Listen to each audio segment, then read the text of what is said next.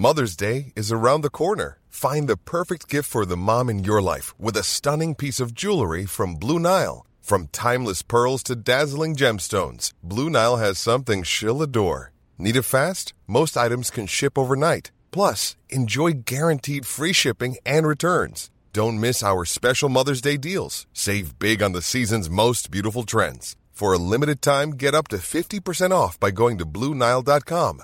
That's Bluenile.com. Even on a budget, quality is non-negotiable. That's why Quince is the place to score high-end essentials at 50 to 80% less than similar brands. Get your hands on buttery soft cashmere sweaters from just 60 bucks, Italian leather jackets, and so much more. And the best part about Quince, they exclusively partner with factories committed to safe, ethical, and responsible manufacturing. Elevate your style without the elevated price tag with Quince. Go to quince.com slash upgrade for free shipping and 365-day returns. The Opinion Line on Corks 96 FM. The most disturbing pieces of news audio that I heard in the last while, I'm going to play it to you now. Not so much for what she's saying, but it's the context. This is a nurse called Sylvia Winters, and she gave uh, testimony last week at the Oireachtas Committee on Health, I think it was, one of them anyway, talking about being attacked and threatened at work. And here's what she said, or here's just a clip of what she said. I have been spat at. I have been um, verbally abused. I have been threatened that when I leave work that evening, I will be stabbed as I get into my car. Um, I have grown men, six foot four, towering over me, throwing objects at me. Um, it is a daily basis, and I do not feel safe going to work. I watched that her testimony back, and she said she said more than that. She spoke for quite a few minutes, but that wasn't to me actually the most shocking element of what she said. The shocking element of what she said is that Sylvia Winters is a children's nurse, and it's parents and, and adults accompanying the children that are turning on her. So it's we're going to talk to Dr. Chris Luke, who's been writing about this in the Examiner, and Chris, you've come across your fair your fair uh, proportion of this in, in your career.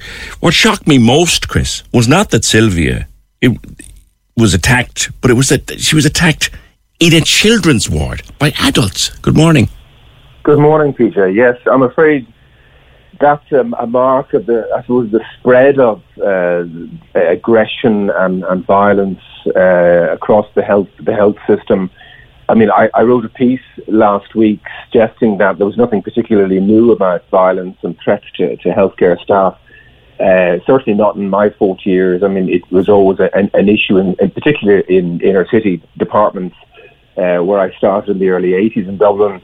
But what, what, what is new lately is the spread of serious ag- aggression to GP surgeries and to the children's hospitals, emergency departments, and wards, and that's that's a, um, I suppose a an indicator, a sad indicator of, of the degree of violence uh, in in our society, which of course inevitably spreads to places that are at the front line, like emergency departments.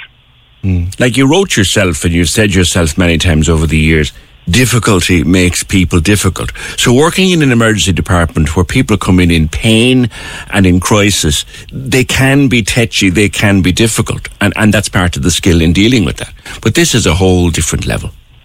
Yes, I mean, you know, the thing is this, um, in a sense, people are understandably frustrated and exasperated, and you know, also sometimes desperate. You know, desperation is is is, is the the ultimate, I suppose, extent of, of frustration and so forth, and fear.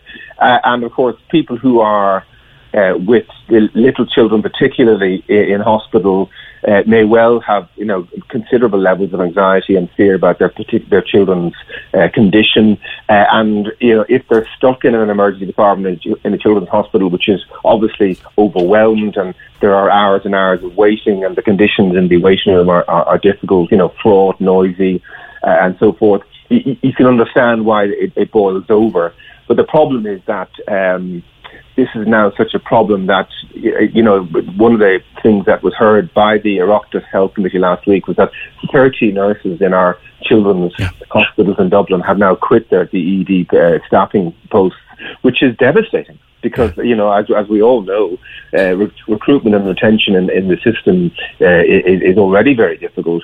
And to think that people are now leaving because they're afraid of going to work, they're afraid of what what will happen to them at work. I mean, it's just it's shocking and, and, and desperate. As I said to you, what shocked me most about Sylvia's testimony was not what she said, but it was the context of it happening in a children's ward. Yeah, yeah, yeah, yeah. I mean, as I say, uh, the, the reasons I think it's happening is because you know we've discussed this before PJ, the whole issue of incivility. Now, first of all, as I say, you've got to expect people to be frustrated and frightened and anxious and sometimes even desperate uh, about their, their loved ones. Uh, and that to some extent is understandable. But what is, in a sense, unforgivable is when they resort to violence and threats, uh, such as the ones that we hear. The shock, I mean, the shocking threats against that poor staff nurse in one of the paediatric hospitals in, in Dublin last week.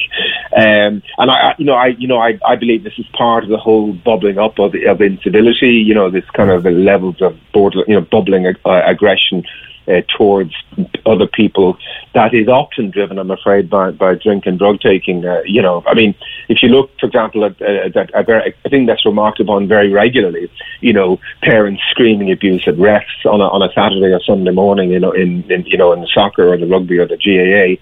I mean, I was, you know, a medical coach in, in Cork Con for a long time, and when I saw that, I always thought this guy just, he, this is a, a somebody just really hung over with a bad hangover, and I think that's undoubtedly an issue. You know, you've got people who are hungover um, now on the sidelines, and of course, as we as we've heard, you know, we've now got not just alcohol, but but, but cocaine and, and sleeping tablets and all sorts being taken on a on a massive scale in, in this country. And there are, I suppose, there are five intoxicants which particularly drive the violence. There's, mm. you know, alcohol, amphetamines, benzodiazepines or sleeping tablets, cannabis, and cocaine. Yeah. And those five, those five drugs are basically, I think, the great drivers of of incivility and, and, and, and, aggression. Because obviously in the olden days, when there was mainly just the drink and the tobacco, uh, alcohol is a sedative. So after a certain number of drinks, people tend to fall over and fall asleep, which was a sort of a built-in safety yes. valve. Now, now we have all the energy drinks plus the, the other uh, drinks being taken. So people are up all night and they're exhausted and they're becoming increasingly addicted to, mm. to cocaine, for example. Uh, and they're all dr- things that drive drive serious belligerence mm. and aggression yeah, yeah. You say in your piece in the Examiner, Chris, I'm not convinced that the great and the good, academic, political, or managerial, have grasped the scale of violence faced by healthcare professionals, which brings us back to the whole, doesn't it? Imagine the softest sheets you've ever felt. Now imagine them getting even softer over time. That's what you'll feel with Bowl and Branch's organic cotton sheets. In a recent customer survey, 96% replied that Bowl and Branch sheets get softer with every wash. Start getting your best night's sleep in these sheets that get softer and softer for years to come. Try their sheets with a 30-night guarantee. Plus, get 15% off your first order at bowlandbranch.com. Code BUTTERY. Exclusions apply. See site for details.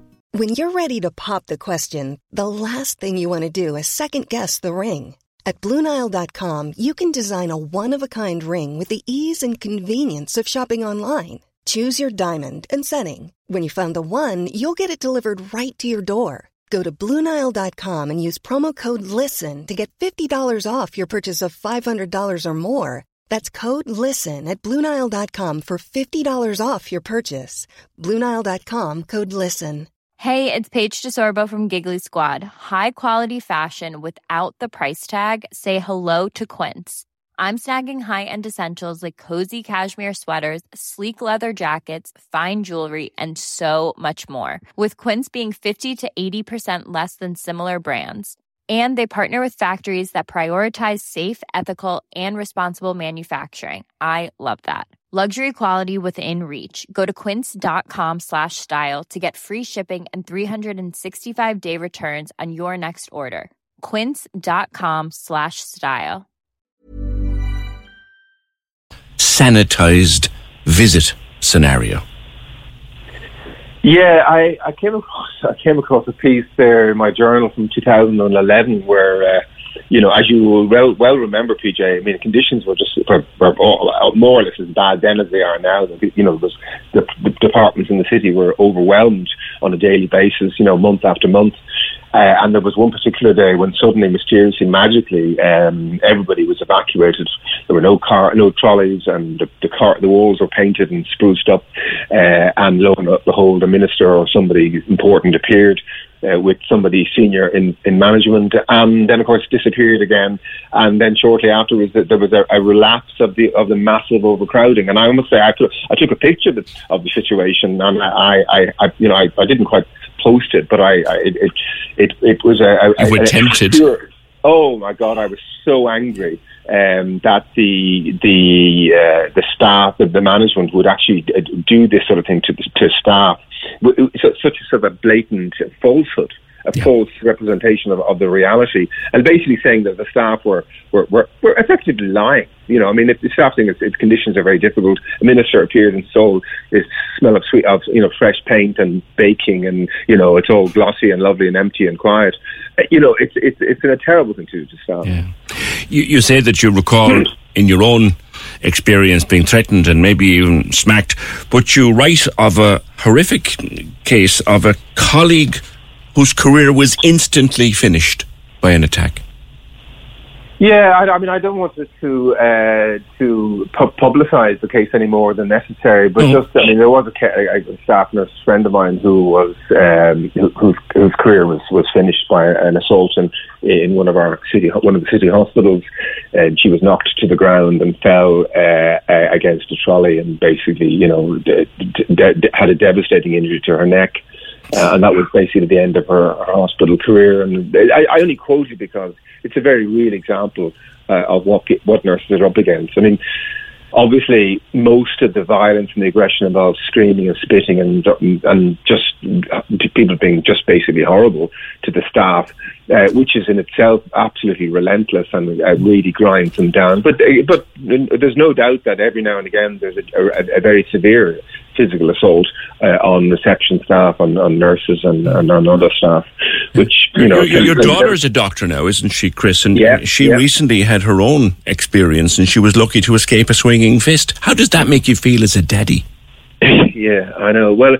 It, it, it depresses me that things haven't changed, and uh, yeah, I, there was something. You're, you're absolutely right. The thing is, PJ, that um, the staff become so inured, they become so used to this bubbling threat the whole time uh, of, of, of violence and, and aggression that they almost kind of I, I call it a siege mentality when they're they're just so used to it happening on an hourly or daily basis, and they're always waiting for the next. They're always vigilant for the next next attack, the next uh, uh, outburst, or, or, or even physical attack.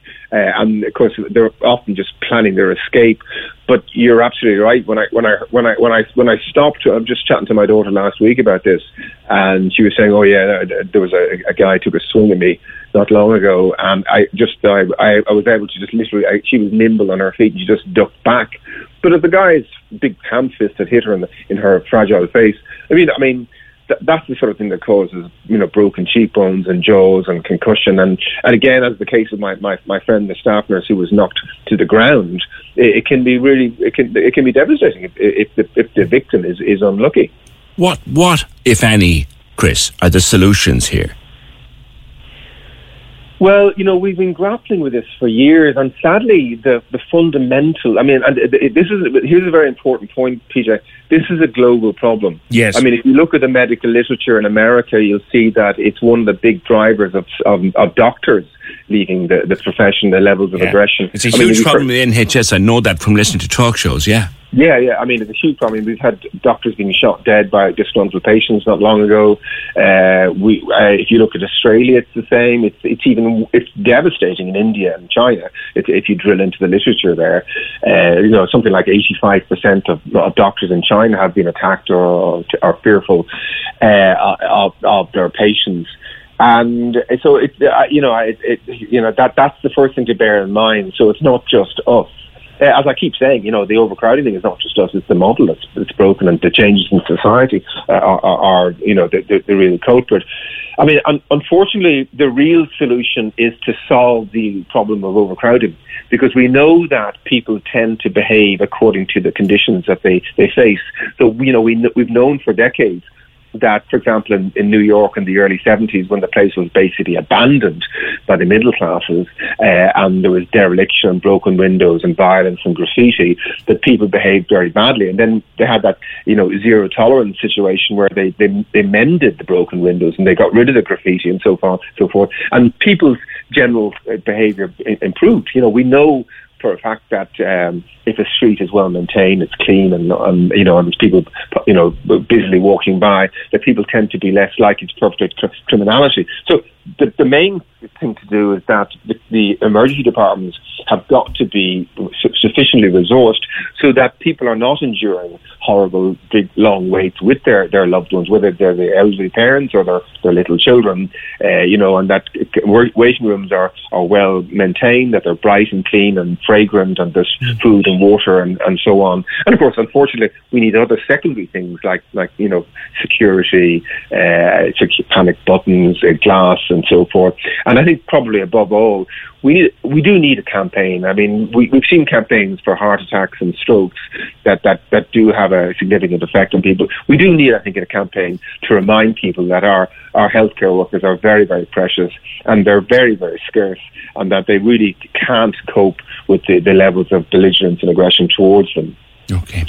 Chris, as always, a pleasure to have the benefit of your experience and your knowledge on the opinion line. Thank you very much. That's Dr. Chris Luke, emergency medical consultant and author. If you ever want to read a brilliant book about the health service and why it doesn't work and how brilliant it could be, uh, his book came out in 2021. It's called A Life in Trauma.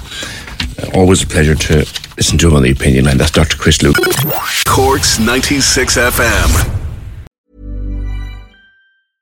Cool fact a crocodile can't stick out its tongue. Also, you can get health insurance for a month or just under a year in some states. United Healthcare short term insurance plans, underwritten by Golden Rule Insurance Company, offer flexible, budget friendly coverage for you. Learn more at uh1.com. Planning for your next trip? Elevate your travel style with Quince. Quince has all the jet setting essentials you'll want for your next getaway, like European linen, premium luggage options, buttery soft Italian leather bags, and so much more and it's all priced at 50 to 80% less than similar brands. Plus, Quince only works with factories that use safe and ethical manufacturing practices. Pack your bags with high-quality essentials you'll be wearing for vacations to come with Quince. Go to quince.com slash trip for free shipping and 365-day returns.